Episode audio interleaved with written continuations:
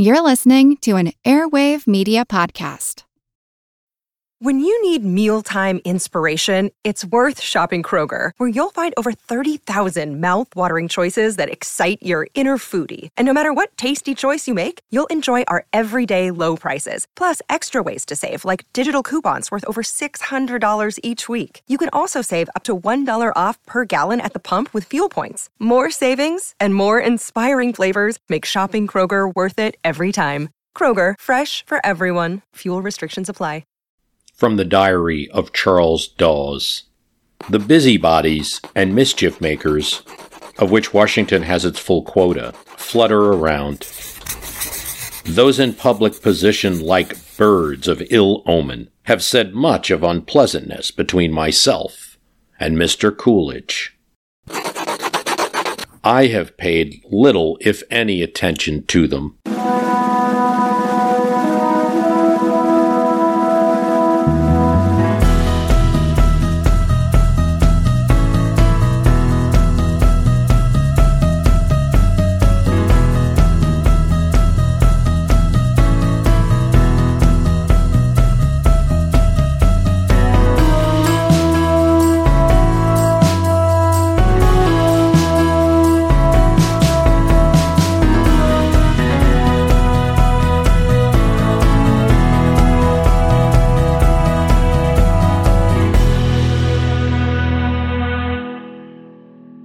How Charles Dawes, vice president under Calvin Coolidge from 1925 to 1929, recorded the situation in his diary is not generally how observers at the time of politics saw it and how history has seen it. Indeed, Dawes would have one of the most difficult relationships between a president and a vice president, at least in the 20th century. Some of it had to do with strong opinions that Dawes had, and on one issue, his opinion was very strong the filibuster. Dawes didn't like it.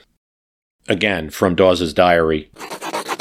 The Senate seems approaching one of those humiliating concessions to the necessity of cloture. We are only waiting, one senator told me, till the Senate gets mad enough at this nonsensical performance. The present travesty on common sense and proper parliamentary procedure is possible only because the public is not constantly face to face with it and does not understand how secret trades on personal and sectional legislation makes it possible. An evening paper says, What a precious privilege it is, this power of obstruction to organize delay Irrespective of the naval bill, what order of parliamentary body in the world would lie down supinely to be run over by an individual member or a small minority? After spending the evening alternately in my office and in the chair of the Senate, while that body, tangled in the web of its rules, flounds helplessly. Arthur Vandenberg, senator deprived of a vote on his reapportionment bill by a minority filibuster, in a masterful and eloquent speech upon it, paid his respect to the Senate rules, which enable individuals from preventing the Senate from carrying out its responsibilities expressed in the first article of the Constitution. But what is the Constitution among friends? he said. What is it among Senate rules and the obstructive power? The Senate, Dawes added in his diary, is paradise on earth for the troublemaker.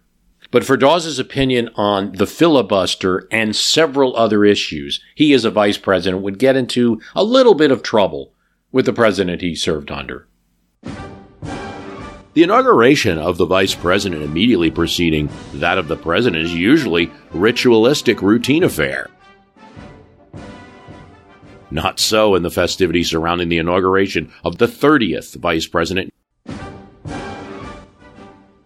Dawes used the occasion for a lengthy diatribe against the Senate's antiquated rules, especially the filibuster, which interfered with effective and efficient dispatch of the people's business. These proposals for reform delivered to the very senators captured national headlines that overshadowed Coolidge's own inauguration. Something that Coolidge didn't like very much. Not only that, when his speech was over, instead of presiding over the Senate and adjourning it, he went with Coolidge to the White House, leaving the senators in a bit of confusion as to what to do. He didn't like everything about the Senate. He didn't like their procedures. He didn't like political bosses that in many cases were responsible putting senators there. He didn't like the lack of action. You know, one has to understand that in this case, the vice president so outmatched the president. Dawes spoke more. He was an orator. He was a longer time politician. He had experience, not just domestically, not just running businesses, but with foreign affairs. He had been noticed by world governments. Dawes had been in working in the White House while Coolidge was just a councilman in a small Massachusetts town. Dawes was older and had accomplished just so much more. He had won a Nobel Peace Prize. He wasn't planning to listen to Coolidge or to be in administration. Dawes says right off the bat, I don't want to be part of cabinet meetings. Harding, Warren Harding, who had been president before Coolidge, had put Vice President Coolidge into cabinet meetings. And Coolidge actually said this is something that when he became president, it helped him a lot to have had been in those cabinet meetings before. Dawes says, I don't want to be part of these cabinet meetings because um, th- only the president should be the one, you know, making the decisions in these meetings. They shouldn't have two people to go to or to see. And I don't want to get in the way, essentially, is the excuse. But instead of saying this just to Coolidge, he says this to the newspaper. And it's also the case that Coolidge had not yet invited him to the cabinet meetings. So it appears that Dawes was setting himself up to be separate from the Coolidge administration and to be able to criticize it when he wanted to and not be held responsible for any problems that might result from their actions.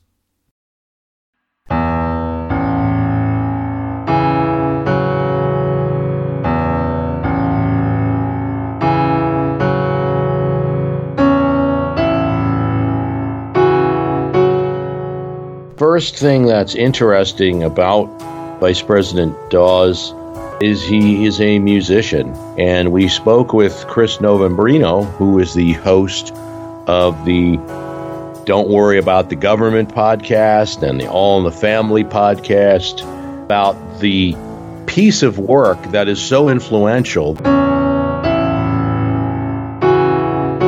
This song actually served as a bit of musical branding for Charles Dawes because when Dawes would enter a room throughout his political career, this is the piece of music that would accompany him. So this was sort of his theme song.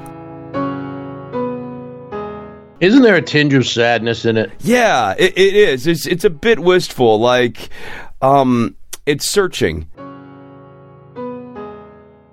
it has been recorded and performed by a number of different musicians, and actually posthumously, Charles Dawes ended up winning a Grammy for this because it got recorded by a man named Tommy Edwards in the 1950s, and his 1951 recording of became "It's All in the Game" lyrics got set to it. That ended up becoming a chart topper, and it got re-recorded again in 1958. This ended up hanging around, getting recorded by Nat King Cole, the Four Tops, Van Morrison has a very interesting version that is a, a departure, shall we mm-hmm. say. But this song had a real resonance with people. What I think being a musician, think it requires you to look outside of the box and think outside of the box because so often you're just starting with a blank slate. Um, and you see this in Dawes' professional life as well. A musician looks at the blank piece of paper and goes, Space, I can fill it up with stuff. And Dawes, I think you see that the same way.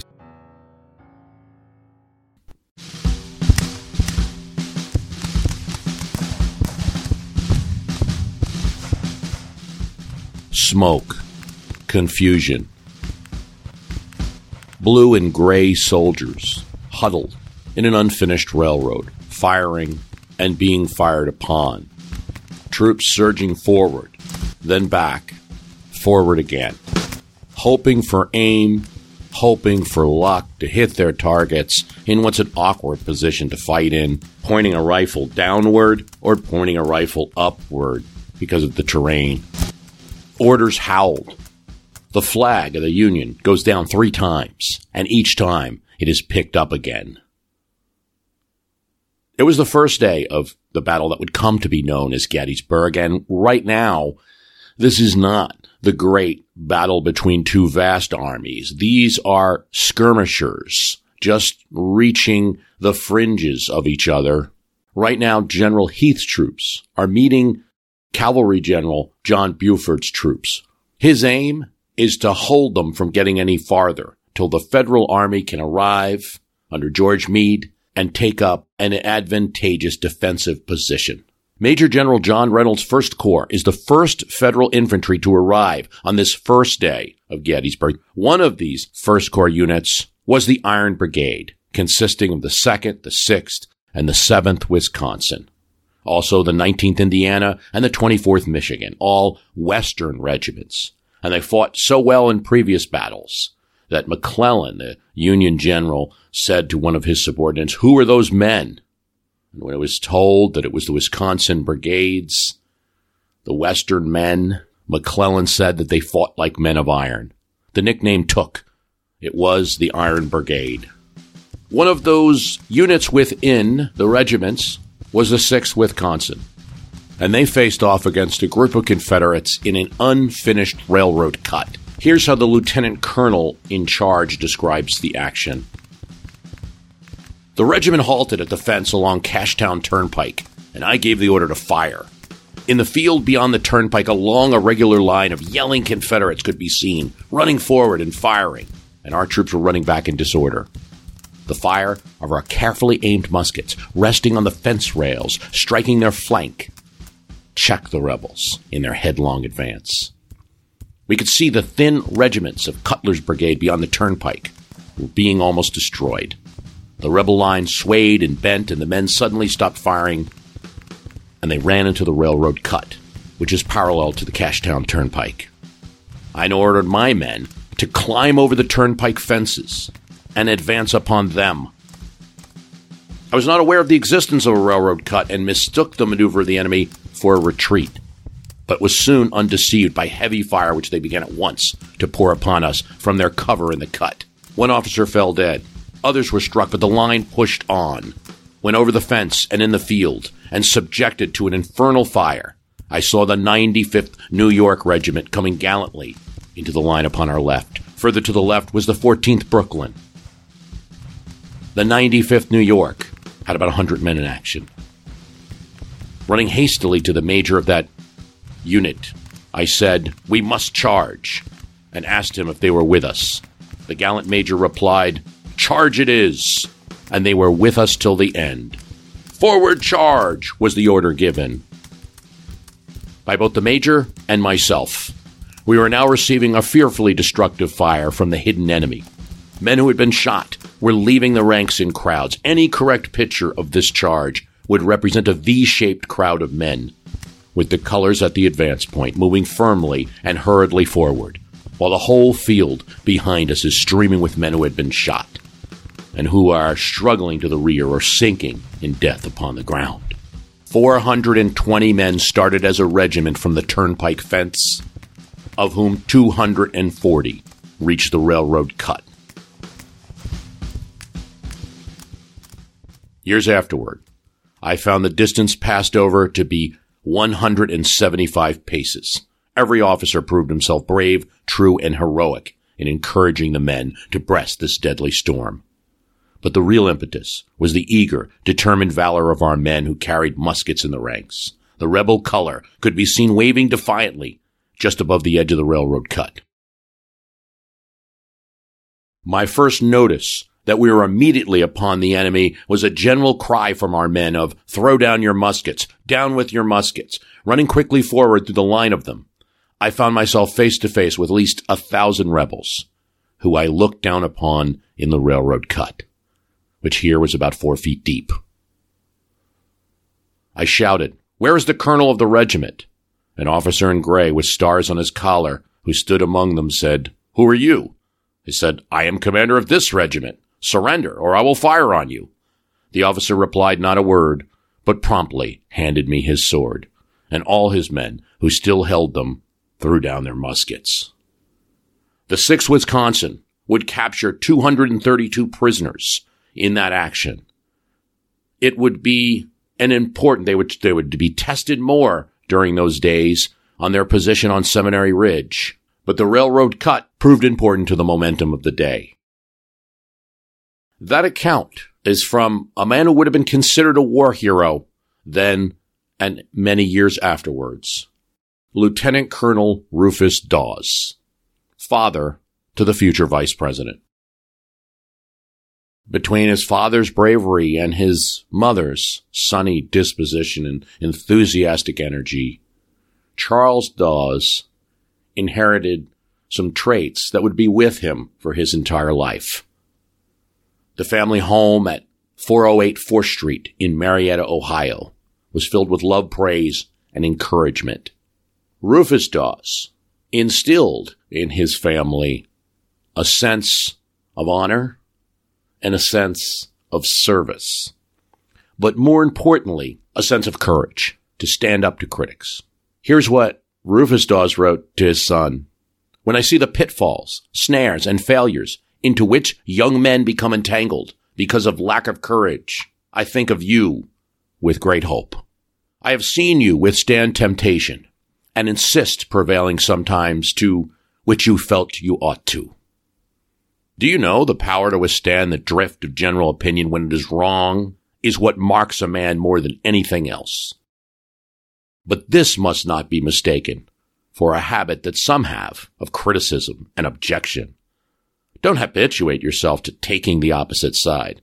Always agree with the prevailing sentiment, unless it is wrong, and then be right and quietly patient. So wrote Rufus Dawes to his son Charles.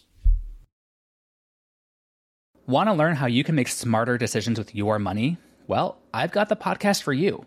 I'm Sean Pyles, and I host NerdWallet's Smart Money Podcast. On our show, we help listeners like you make the most of your finances. I sit down with NerdWallet's team of nerds, personal finance experts in credit cards, banking, investing, and more.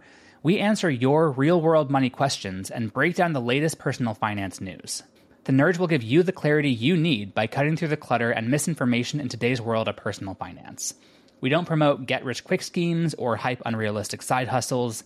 Instead, we offer practical knowledge that you can apply in your everyday life. You'll learn about strategies to help you build your wealth, invest wisely, shop for financial products, and plan for major life events. And you'll walk away with the confidence you need to ensure that your money is always working as hard as you are. So turn to the nerds to answer your real world money questions and get insights that can help you make the smartest financial decisions for your life. Listen to NerdWallet's Smart Money Podcast wherever you get your podcasts.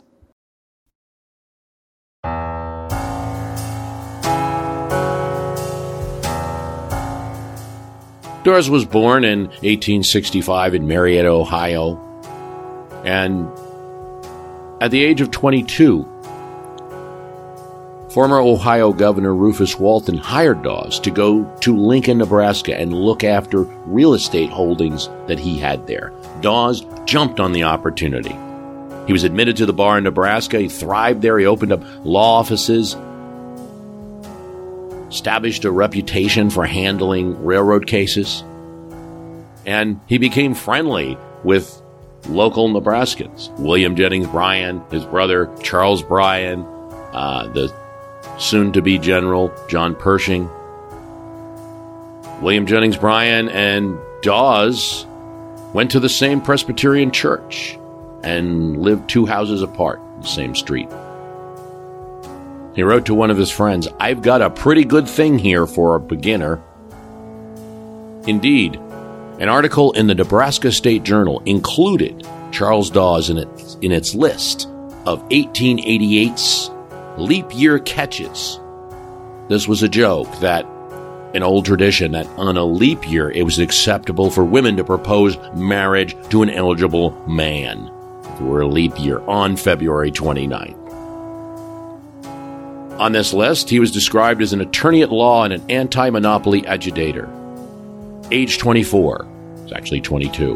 Weight 135, height medium, dark hair, and the neatest mustache in Lincoln. He's rapidly rising in his profession. Seems to have a disposition to go back and see somebody in Ohio occasionally, but is worth trying anyway. Call at the Board of Trade at regular hours. Indeed, the somebody who Dawes was seeing back in Ohio was Caro Dana Blymyer, woman from Cincinnati who he would end up marrying. The 1880s were great for Dawes in Nebraska. The 1890s, not so much. The nation had plunged into the worst depression since the founding of the Republic. Grover Cleveland entered his second non consecutive presidential term. He found the U.S. Treasury depleted by nearly $10 million worth of gold. Not a fan of silver money, he called Congress to special session to repeal the Sherman Silver Purchase Act.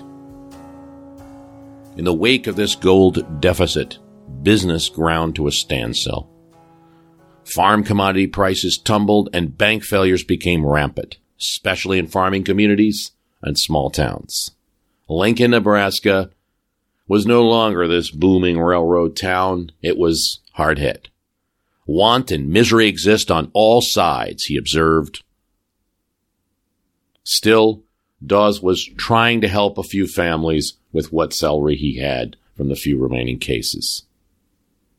He tried to stall his own creditors, negotiate smaller payments. He sought new creditors he could borrow money to pay off the others. No one could help. No one was seeing any business. He headed up a uh, business in Wisconsin, then was noticed by Chicago businessmen and began the practice of business there. It's there that he catches the attention of Republican businessmen and gets involved with the campaign of William McKinley. Dawes got a taste of politics in the McKinley administration, and it really suited him. McKinley was the type of president who was perfect for Dawes, and McKinley and Dawes had this really, really close relationship and a really mm-hmm. tight mentor relationship. And I think Dawes, in his political life, to a certain extent, was always chasing that. Here's uh, from Robert Merry's book, President McKinley. Here's what he says about Dawes and his operation during the campaign of 1896. Dawes introduced modern accounting methods and chose business professionals over political hacks. No contract is made for this campaign committee without my approval, he assured McKinley on August 1st, and no contract is let without competitive bids. Dawes helped create a traveling men's bureau, a speakers bureau, a literary bureau, all charged with pursuing the campaign's educational mission. Hundreds and thousands of leaflets distributed and people speaking on behalf of the campaign an organized message. He reported to McKinley that the operation was running smoothly and morale was high. There has not been the slightest trace of any friction among the members of the committee. Eventually, Dawes oversaw the distribution of some 100 million pieces of literature into a country of about 15 million voters. One particularly popular pamphlet turned out to be a 40 page piece explaining the silver question in easily digestible conversational prose. Dawes's Chicago operation hired 100 employees to produce these materials and ship them out every day in railroad cars. Some 275 separate messages were tailored to specific regions and audiences farmers, military veterans, first time voters, ranchers, store owners, laborers, reached through a distribution chain that began with state GOP committees and extended through country, county, and precinct offices. It was new and it cost millions of dollars, making 1896 one of the most expensive American political campaigns ever. But it introduced a new part of military, um, a new component of political campaigning in the modern time that we know today, all the way back in 1896, and Charles Dawes was a big part of it. After working on his campaign and raising money, President McKinley rewarded Dawes with an appointment as comptroller of the currency, a position which he served from 1898 to 1901. With his White House backing, he sought the Senate seat from Illinois, resigned from his position to run but he couldn't get support from party kingmakers. I would not be the last time he'd be disappointed by politics, he said once. I thought I knew something about politics. I was taken up on the top of a 20 story building and showed the promised land. And then I was kicked off.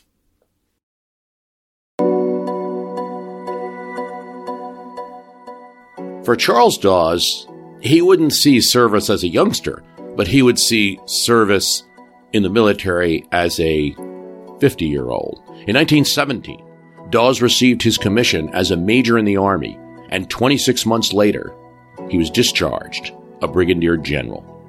This was during World War I, serving with his old friend from Nebraska, General Pershing.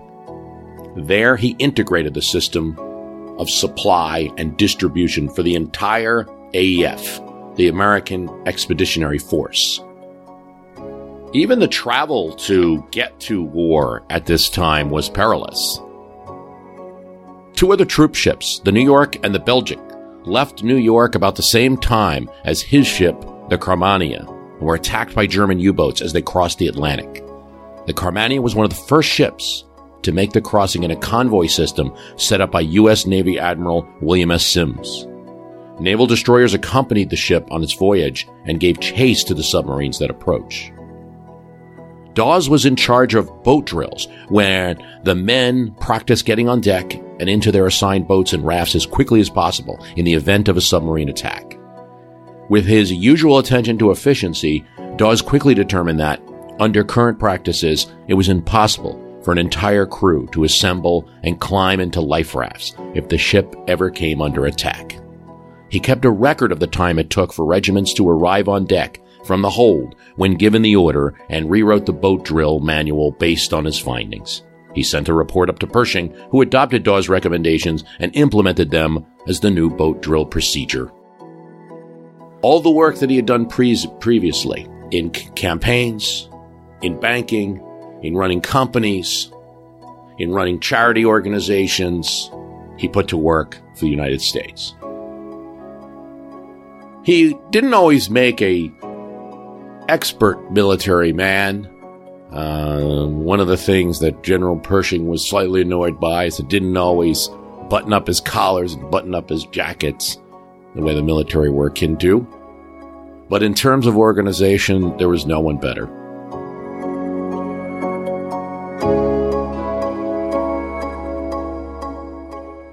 When asked about the expenditure on horses, he famously exclaimed during a congressional hearing, Helen Maria, we were trying to win a war. So, Helen Maria Dawes comes from a quote where he was speaking to Congress about overpayment for uh, horses, I believe it was. But he says, Helen Maria, we weren't trying to keep a set of books over there. We were trying to win a war. And I think that sort of speaks to Dawes's sensibilities about, you know, sometimes you just got to get things done and it's not always pretty. Uh, he he was a very pragmatic sort of guy. And there is a debate even as to what he was saying. Was he saying Helen Maria or was he saying Helen Maria? I'm Jane Perlez, longtime foreign correspondent and former Beijing bureau chief for the New York Times. I've been a foreign correspondent in lots of places Somalia, Indonesia, Pakistan, but nowhere as important to the world as China. I mean, China is not dropping anti democratic paratroopers into Montana. But of course, we did see things like the weather balloon slash spy balloon riveting the whole country for a week. This is Face Off, an eight part series in which we'll take you behind the scenes to key moments in the tumultuous US China relationship. We'll speak with a diplomat, a spy, a tech reporter, a US admiral, even Yo Yo Ma. Plus, my pal and noted China historian Rana Mitter joins the conversation. We'll look at what's driving the two nations apart and explore whether anything can help bring them back together. Face Off launches April 9th. Hi, it's Bruce. Listen, we all know the news headlines are full of wild stories, like how the world is tipping towards authoritarianism, all while somehow simultaneously freezing, flooding, and on fire. It's a lot to take in. But what if, instead of being on the brink of disaster, we're actually on the cusp of a better world? If I've got your attention, then I highly recommend tuning to a podcast that offers a weekly dose of optimistic ideas from smart people. What Could Go Right is the acclaimed news podcast from the Progress Network. Zachary Karabell and Emma Varvaloucas dive into the biggest news and most pressing topics of our time, from climate change to politics, and make the case for a brighter future. Season 5 features fascinating guests like democracy scholar Yascha Mounk on the hidden perils of identity politics, and NPR anchor Steve Inskeep about the importance of talking to people who differ from you and what Abe Lincoln learned from those conversations that helped him unify the country. It's time to ditch the doom scrolling polarization and start focusing on some of the things going right. So check out what could go right wherever you listen to podcasts. So Dawes maintains that there was a regional phrase from where he is from that is Helen Maria. Uh, however, Hell and Maria is much, much cooler. And so I, I always err on the side of the cool. Yeah. Yeah. I think he said Hell and Maria too. And I, I, he claims it was the latter, Helen Maria, that he wasn't swearing in Congress. In 1919, despite the fact that his own Republican Party opposed it, he urged Congress to take Woodrow Wilson's side and accept the Treaty of Versailles and the League of Nations that came with it. He would not be successful, but the League of Nations would remember his advocacy and invite him for an important job. For the time being, he'd have to satisfy himself with being director of the budget, a new position that didn't exist before. And he did this for part of the Wilson administration and then into the Harding administration, where he was responsible for lowering the budget. Most importantly to his reforms as budget director was that each department of the government now had to prepare a true budget projecting future expenditures and stay within that budget.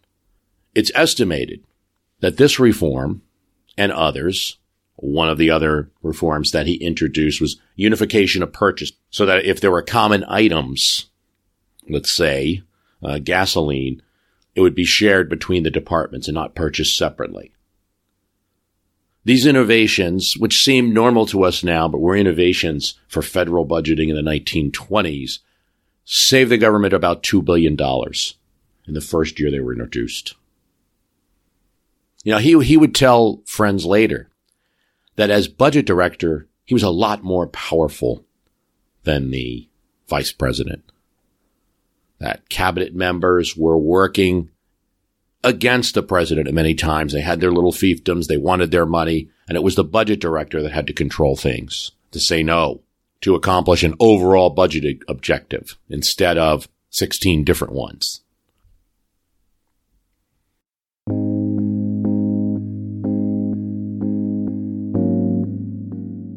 In late 1923, Dawes budget director. The League of Nations invites him to chair a committee to deal with the question of German reparations. The Dawes report, submitted April 1924, provided facts on Germany's budget and resources and outlined specific measures needed to stabilize the currency and to suggest a schedule of payments that are still going to be payments that Germany has to make, but are easier than the previous reparations from Versailles. Dawes came up with a history I think can look back and judge it as a not fully sufficient, but it, what I think you could have looked at as a good start too. Right. The Dawes plan in August of 1924, where he essentially set up a debt repayment deal between Germany, Britain, France, and the United States. I, I think if you look at it, Germany is still overburdened with war reparations. Like he mm. wanted Germany to pay. Uh, I'm looking at the in billions billions of dollars here, and this is in sure. 1924. Uh, 17.2 billion to France and 8.6 to other countries, on top of 7.3 to Britain. So the, the Dawes plan was still pretty punitive on Germany, if you look at it. So that's, I think, a fair critique of the plan. But he was at least there realizing that in order to get global peace and regional peace going, you had to figure out the money issues. And, and I think that that speaks highly of him. It, he was very good at synthesizing the various elements of his life to become an effective politician. The Ruhr area was to be evacuated by foreign troops. Reparation payments would begin at 1 billion marks the first year, increasing to 2.5 billion after five years. The Reichsbank would be reorganized under the Allied supervision Sources for reparation money would include transportation, excise, and custom taxes. Then Germany would be loaned about 200 million, primarily through Wall Street bond issues in the United States. The Dawes Plan goes into effect September 1924, and Dawes and Sir Austen Chamberlain share the Nobel Peace Prize.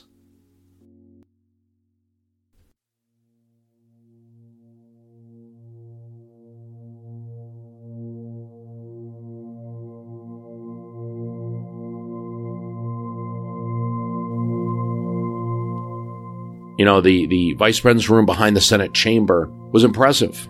Tall mahogany cabinet, Dolly Madison mirror, Rembrandt Peale, portrait of Washington, and a chandelier that had once hung in the White House. Dawes enjoyed talking to senators and visitors who would come to the gallery. But one thing he just couldn't stand is that the conversation with senators was always about will this senator be willing to concede something for me or something for them?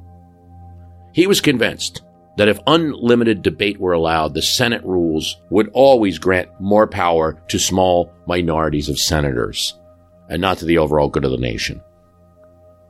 He didn't keep his criticism to the vice president's room, nor to one single speech in the Senate. He would seek public forums where he would go and denounce the Senate filibuster.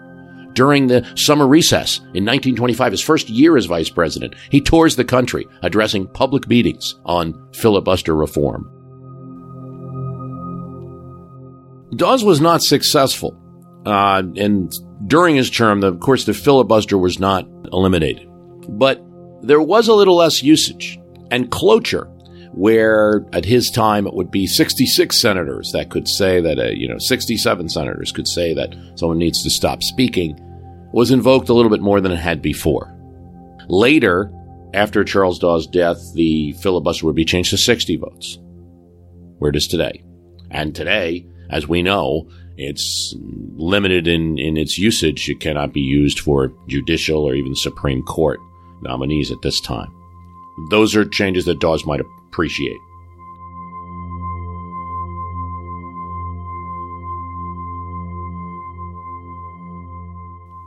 Just about six days into his tenure as vice president, he has an opportunity to use one of the few functions, and that is to break a tie vote, but he can't. The president's nominee for attorney general is Charles Warren, and there are some senators that dislike him and so it comes down to an exact tie. You know, between the different factions of the Senate, there's some progressive Republicans that don't like him, kind of joining with the Democrats against the president's nominee. One Democrat who is on the fence, you know, is, is still, his, his vote's up in the air. So the first vote is a tie vote. Charles Dawes is in a nearby Washington hotel taking a nap. By the time he is roused, and arrives there, that Democrat switches his vote. And the nomination for Charles Warren is defeated by one vote. So the vice president does not get an opportunity to vote if it's not a tie.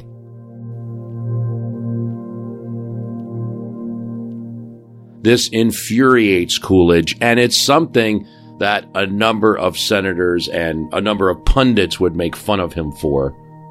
When he later would go to the Gridiron Club uh, and their humorous dinners, they would present him with a four foot high alarm clock.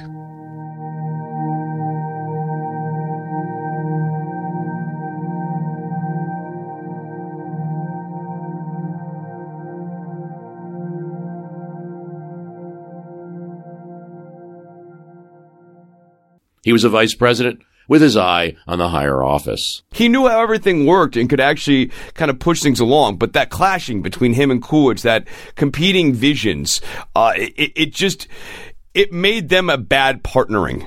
Dawes spoke out in support of farmers. So Dawes actually is fighting for McNary Haugen um, to get passed, which is like a relief act, a farm bill. And Dawes spends a lot of time kind of log rolling and cracking heads in the Senate to get this bill passed. It gets to Coolidge's desk, and Coolidge vetoes it. During the 1920s, this is before the Great Depression, the depression for farmers started early. Farm prices had dropped. Senator Charles McNary of Oregon and Representative Gilbert Haugen of Iowa, both Republicans, sponsored the McNary-Haugen bill to permit the federal government to buy crop surpluses and sell them abroad, while at the same time maintaining a high tariff. The result would raise farm prices and earn more money for farmers.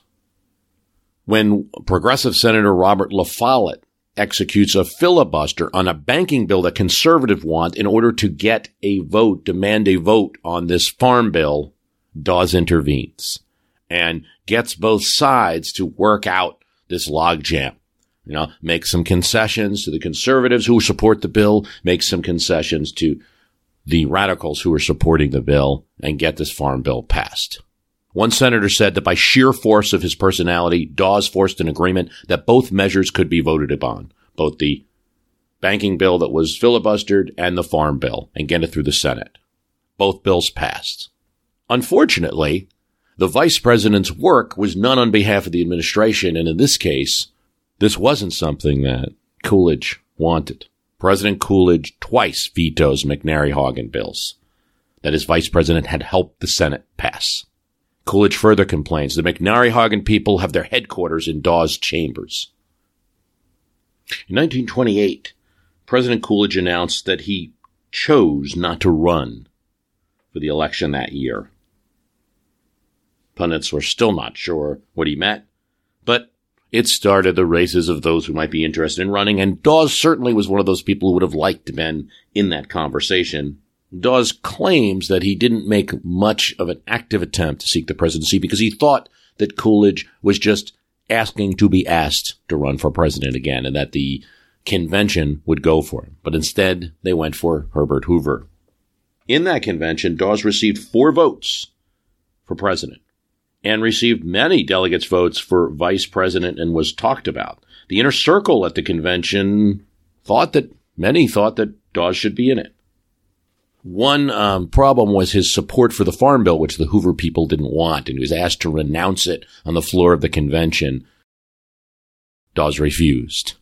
It's also known that Coolidge had let it be known that picking Dawes would be seen as an affront to him like Coolidge's dislike of Dawes ran really deep and, and in true Calvin Coolidge fashion, rather than throwing shade on Dawes outright, what Coolidge did in his diaries, in his memoirs, is essentially omit any mention of Charles Dawes as much as humanly possible. He would describe events and, and just make it a point that there was no Dawes there. Dawes never happened.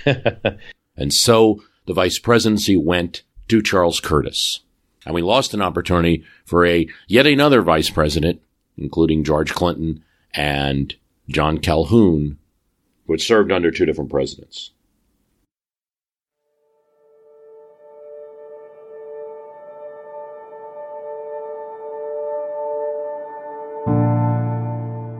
Um, Herbert Hoover and Charles Dawes would have represented a kind of a doubling up ticket. Yeah, this would have been like the progressive Republicans kind of coming together, and this would have been mm-hmm. a very activist. Mm-hmm. Um, they would have still been Republicans, but Republicans in the late 1920s, but but very much on the doing stuff side of things. Absolutely, that might have been better. That on, honestly might have been better for Hoover, especially when faced with the Great Depression and you, you want confidence, and one thing that Dawes always had an abundance of was confidence and certitude, and, and, that might have been very helpful. And he could have been a person that could have whispered in his ear and said, "Look, you've got to do something here. You can't just." Um, and and and Hoover did do things, but you know, with, with very small effect. And you've got to do something large here. And maybe Hoover could have turned to Dawes and say, "Okay, I'm putting Dawes you would in have ideas too. Mm-hmm. Yeah, yeah. It's it's not just we need to do something. I think that that is sort of the zen of Dawes and, and something that is kind of missing from like the current political moment is it's it's a guy who says we need to do stuff, but also is just willing to kind of conceive of a plan. He can draw it up, like the Dawes mm-hmm. plan. Like he he'll actually sit there and put the pen to paper and try to make the thing work. And it's uh, any number of things could happen from there. Not speculating way too much about the relationship between Hoover and Dawes and what would have worked out, but there might have been any number of delegates who might have wanted to have Dawes for president. You start running out the real alt, alt hist on that one. And I think that people look at the uh, Hoover Roosevelt election in 1932 and say, oh, it was a blowout. But actually, um, you know, Hoover got 40% of the vote. Um, he got a significant amount electoral votes, won some big states, Pennsylvania. So even after the Depression, you know, he was still a contender. The other important thing to note is that Roosevelt, Franklin Roosevelt, gets that nomination in 1932 because of just the total absence of hope or anything like that. What people may not be aware of some dynamics in that in the politics of that time is that if you didn't have such a case to be made, and Roosevelt having done his little New Deal in New York and laying out the groundwork for what he, he'd do about the Depression, for government action as a as a strategy, you could have had a more placid Democratic candidate, John Nance Garner or um, or Al Smith, and either of those might have been defeated by a more dynamic either Hoover Dawes or Dawes ticket, where people were then convinced, okay, the the GOP is at least trying to do something here.